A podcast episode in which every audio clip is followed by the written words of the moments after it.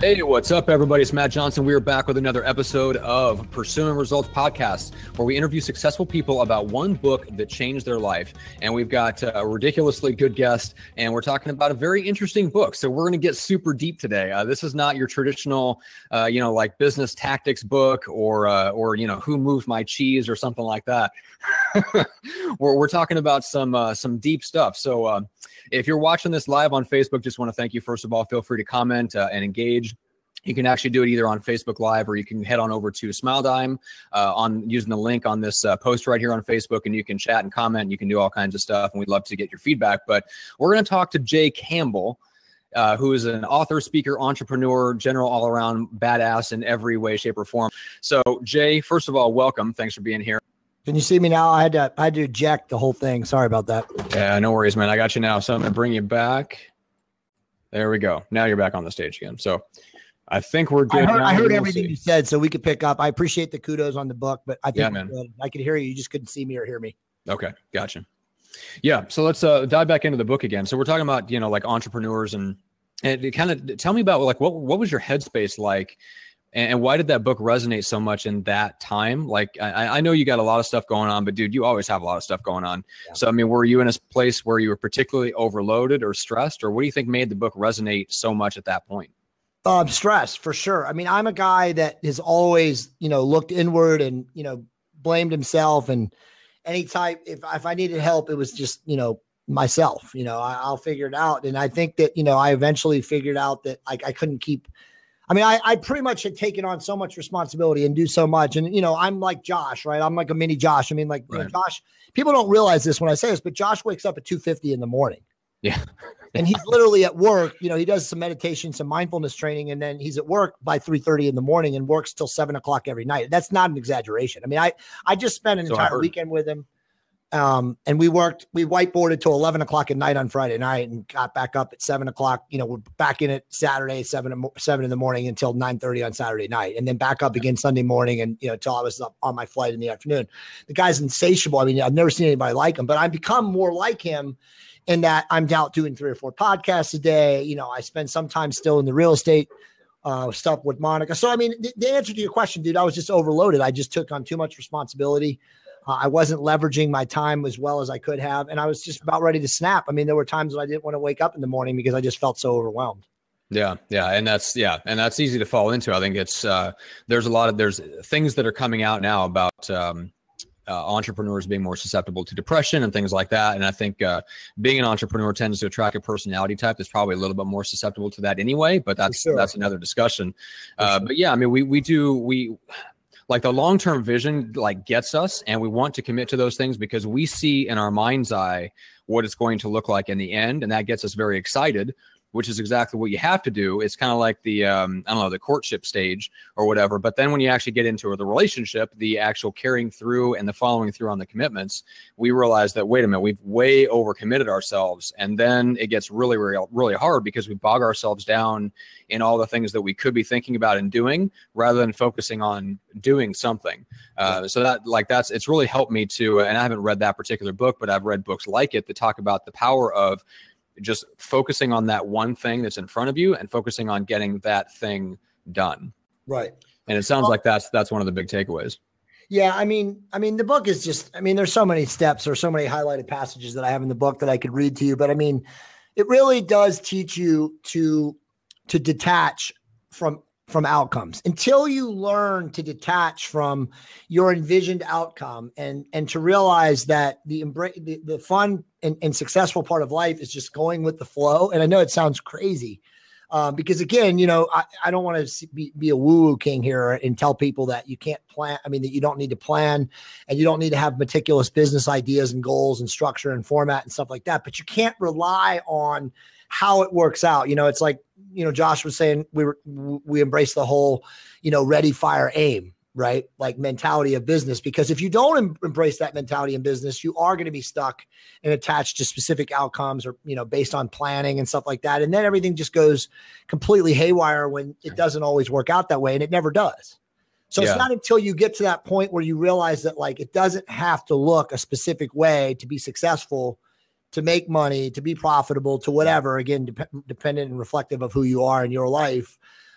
you're going to be miserable, man. And that to me is what really was the breakthrough for me on the book is that I finally realized that I don't have to have it a specific way. I don't have to dial it in and be Jay Campbell and dot every I and cross every T for everything. It doesn't have to work that way. And, you know, it's more about like, you know, are you doing your mindfulness training? You know, are you dedicating time to yourself? Are you looking into meditation? Are you looking into understanding your chakras and stuff like that? I mean, it all sounds woo-woo, but it's not woo-woo. And if anybody is watching this show, I can assure you that the most successful people in the world at the highest levels of businesses, whether CEOs or the top entrepreneurs in the world, all of these people have similar avenues to success. And that is, they are doing mindfulness training, and they are meditating, and they are taking time for themselves, and they are understanding that the mind is a lot more powerful than they give it credit.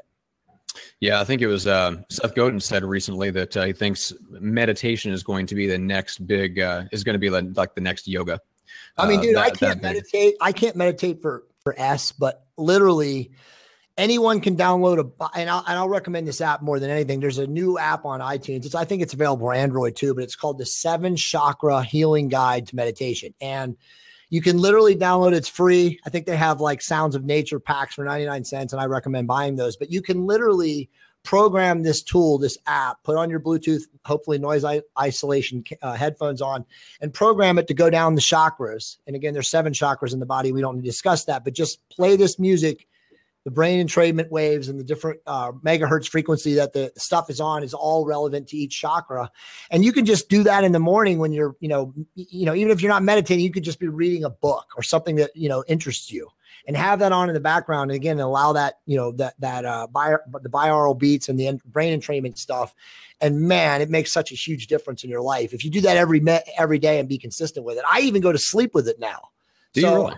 Yeah, I literally was a guy that would always complain and say, look, I hired a yogi for a lot of money in my late 20s to figure out, because I knew meditation was important, but I can't turn my brain off. Yeah. My brain is, so it's now like I'm finally embracing that. Okay, so I'm not going to be that traditional, zap into space. Like my wife, right? Monica can meditate and, bring out the Kundalini energy and do all that. And she's got that inner access to that stuff. And that's amazing for her. But for me, I had to figure out, and I really did have to, after reading this book, on how I could shut my brain down and try to go into my, my mindfulness stuff.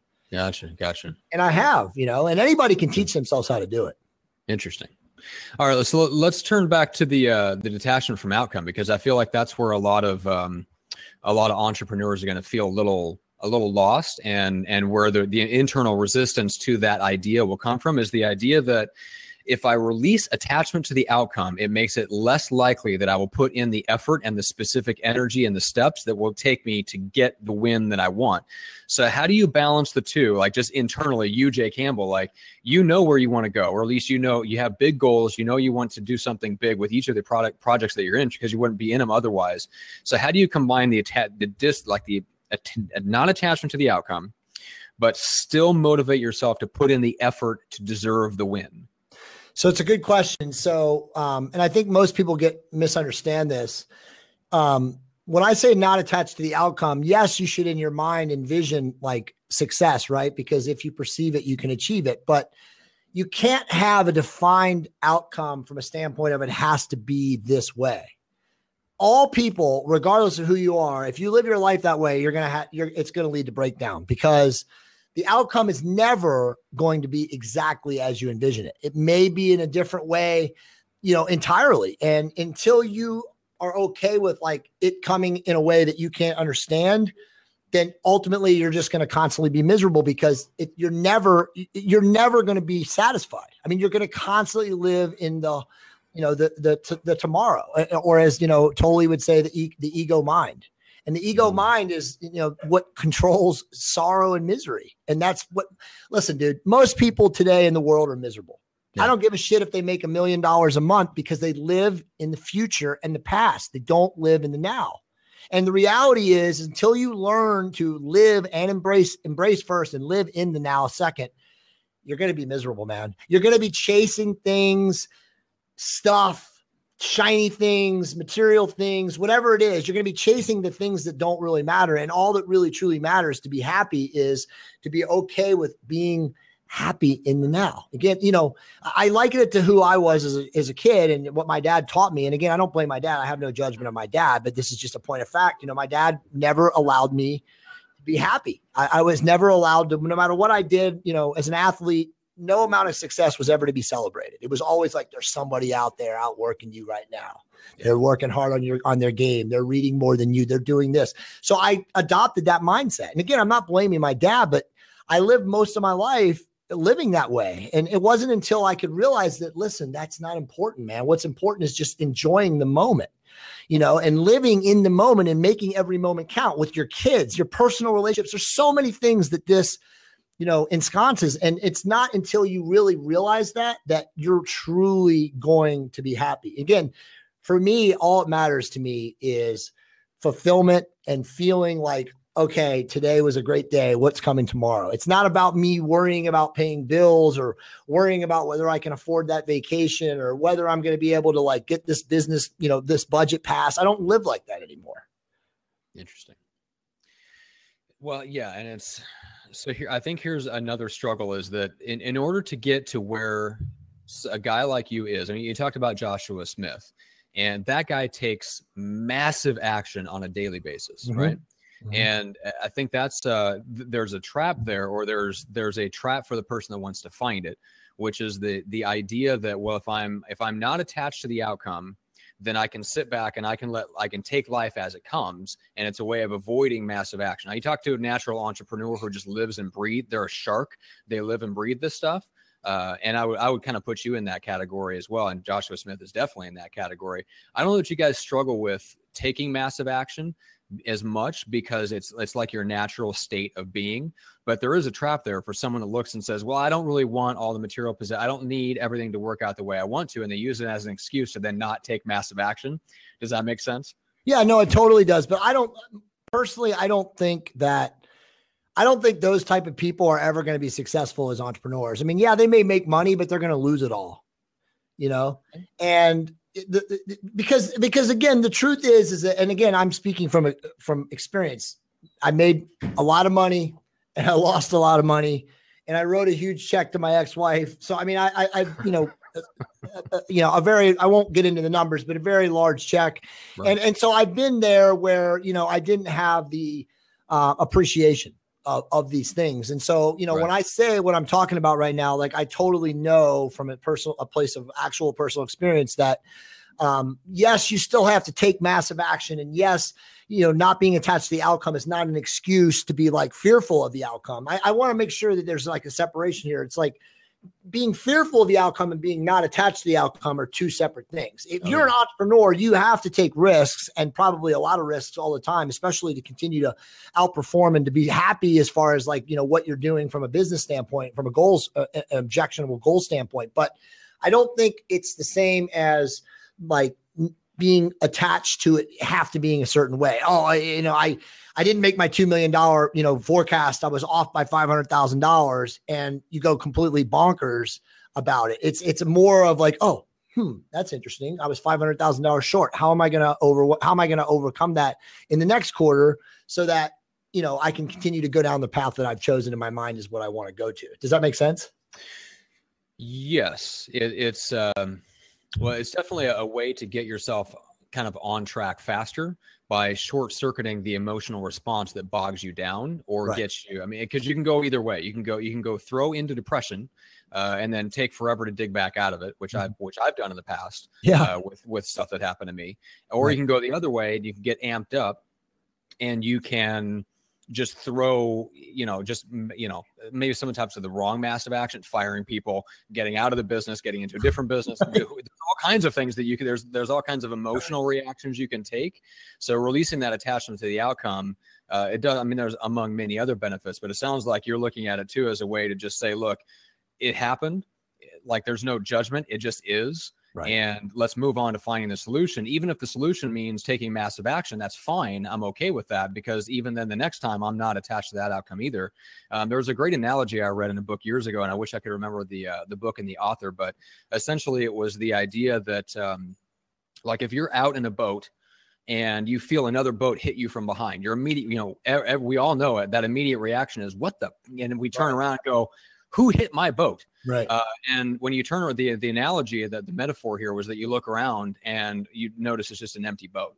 There's nobody in the driver's seat. Well, all of that anger, all of that frustration, that natural reaction that stirs up in you immediately dissipates because there's nothing to fight. Yeah. And the analogy they were trying to bring out was that is a much more, regardless of whether there are actual people behind the events that actually cause you hurt and suffering in life, even if there are, it's still a much more useful mental model to look at the world in terms of, hey, that's just an empty boat. Exactly. I mean, and like in The Power of Now too, there's, you know, he talks about, he uses an analogy like that with a yogi, and I forget the guy's name, but like the perfect way, everything that we do, all of our emotional reactions are our own. We create everything, nothing. Yeah.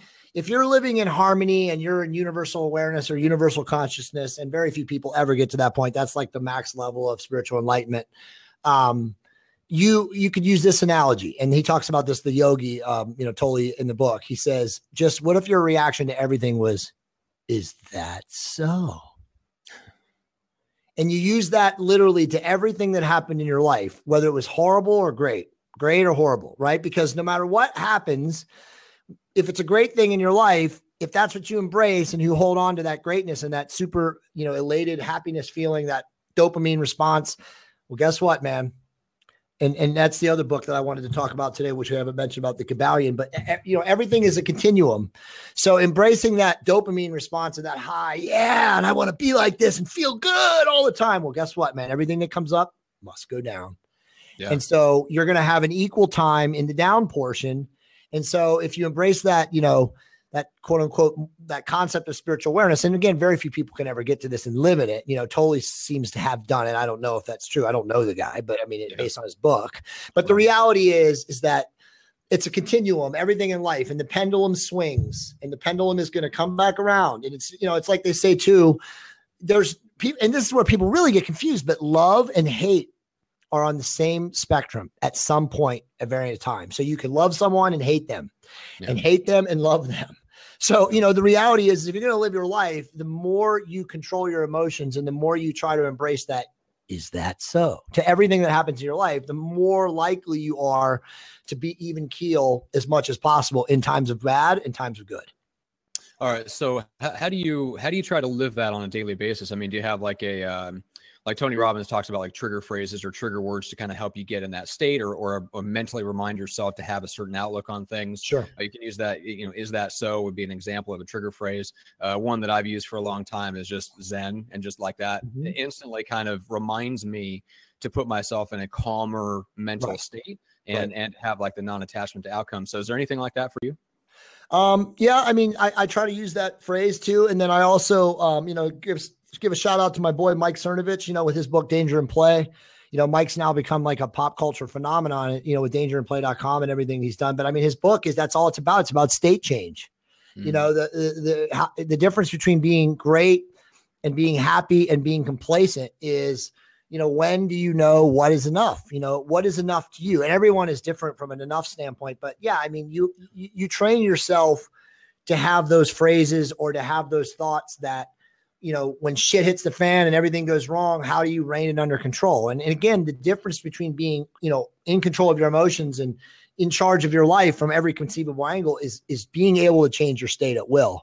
And, you know, I think the greatest people, the greatest thinkers, philosophers, poets, existentialists in life, you know, Walt Whitman is another guy who, you know, learned to change his state, you know, in his life. And I've read a lot of his poetry, and his stuff is mind bending if you really understand the poetry and the message behind his poetry. But there's just, everybody has to adopt, and I shouldn't say everybody, but people that want to pursue this, you know, this path and this course of spiritual enlightenment and trying to get ahead and to ascend and get, you know, get out of here, you know, when you die and go to another level.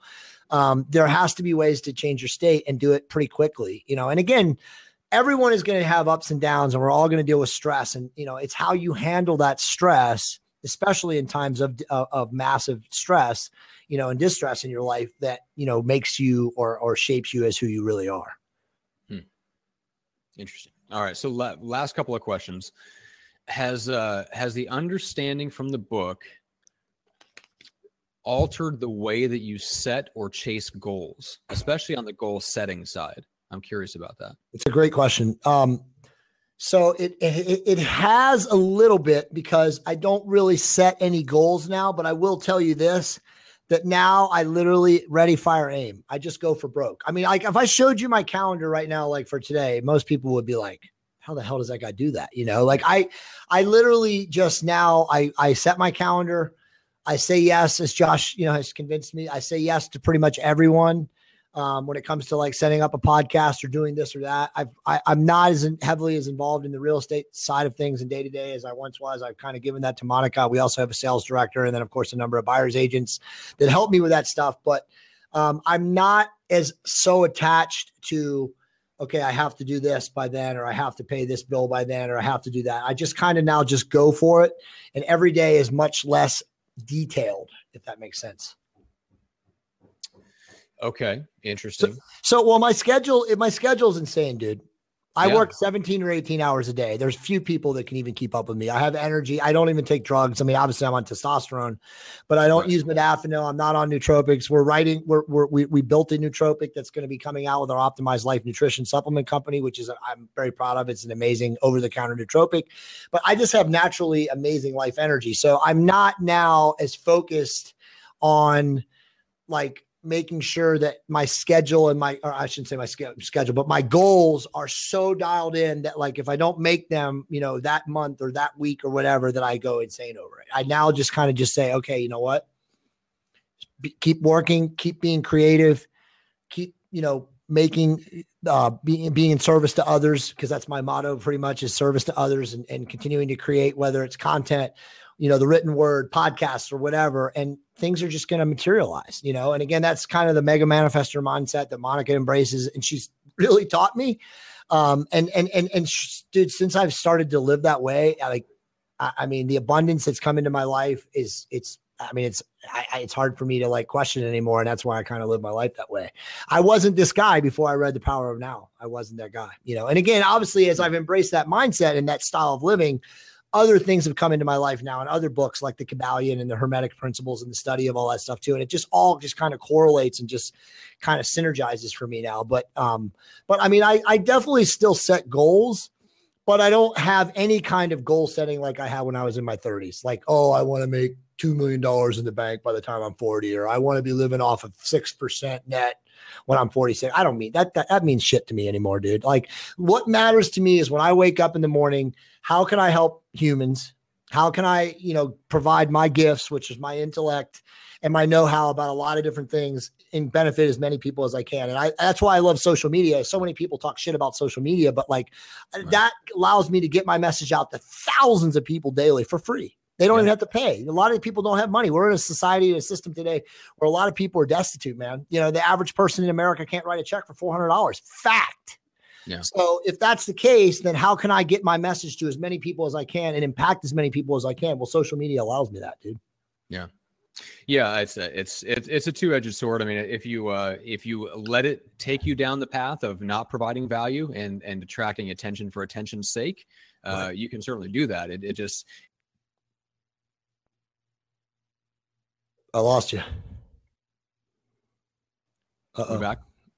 Hello? Jay, can you hear me? Yeah, I can hear you. I can't see you. Oh, can't see me? Okay. There you go. We'll see if the feed stays. But no, you're the one. Okay, so good. Still working out the bugs on a new platform. So anyway, so give us one last thing I wanted to ask you is just is there any sort of like to keep yourself on track and to keep yourself grounded where you want to be mentally, emotionally, spiritually, is there anything that you ask yourself on a regular basis, like a question that you come back to that helps guide you and keep you on track? That's a good question. I don't think there's a question. I mean, I think it's just, it goes back to the whole state change.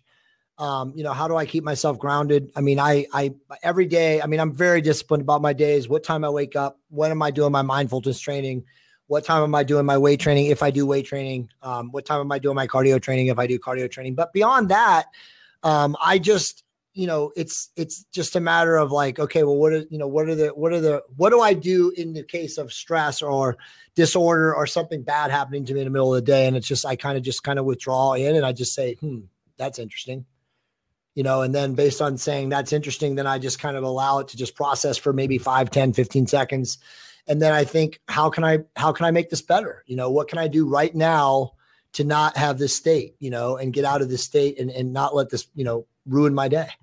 Yeah. I love it. So what can I do right now to not be in this state? Exactly. Love it.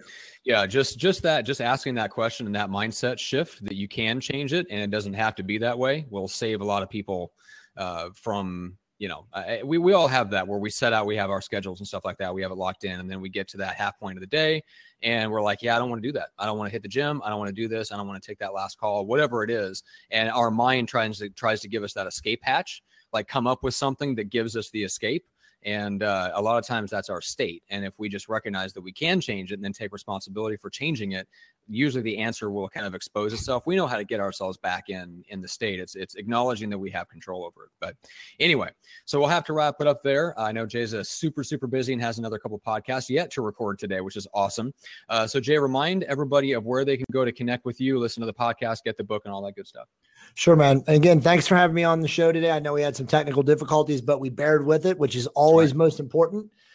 People can find me on trtrevolution.com. If you're interested in hormonal optimization or getting a copy of the book, as Matt said, it is free. You can go to trtrevolution.com/book or /PDF, and you can get either a free paperback copy or a free PDF. The paperback does have a $7.95 shipping charge anywhere in North America. That's only valid if you're in North America.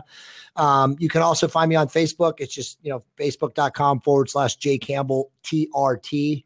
I'm one of those guys, man. If you email me, I will message you back. I'm not too busy for that. I might not get back to you right away, but I'll get back to you as soon as I can. I get a lot of messages on a daily basis. And I also have a new group that I founded on Facebook for spiritual enlightenment, for the study of the esoteric. It's called the Decoders of Truth. It's a blowing up, massively expanding group. Literally daily, we're adding about 150 new members a day. It's totally free. Yeah, it's crazy. It's totally free. It is a secret group. So that's what's so crazy about the group.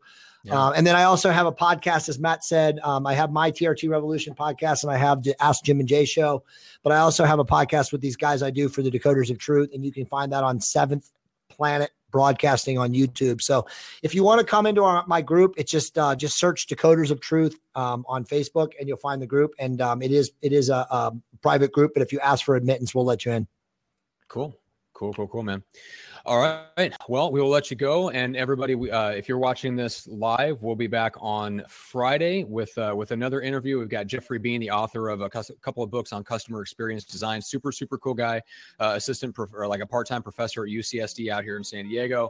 And awesome. That's going to be a really good episode. He's got a lot of insights on experience design and building that into professional services and all kinds of good stuff. He's done some work and some interviews with super high level people like Apple and Pixar and Amazon, and a bunch of really cool people. So that's on Friday. So join us then. Jay, thank you so much. Everybody, thanks for watching.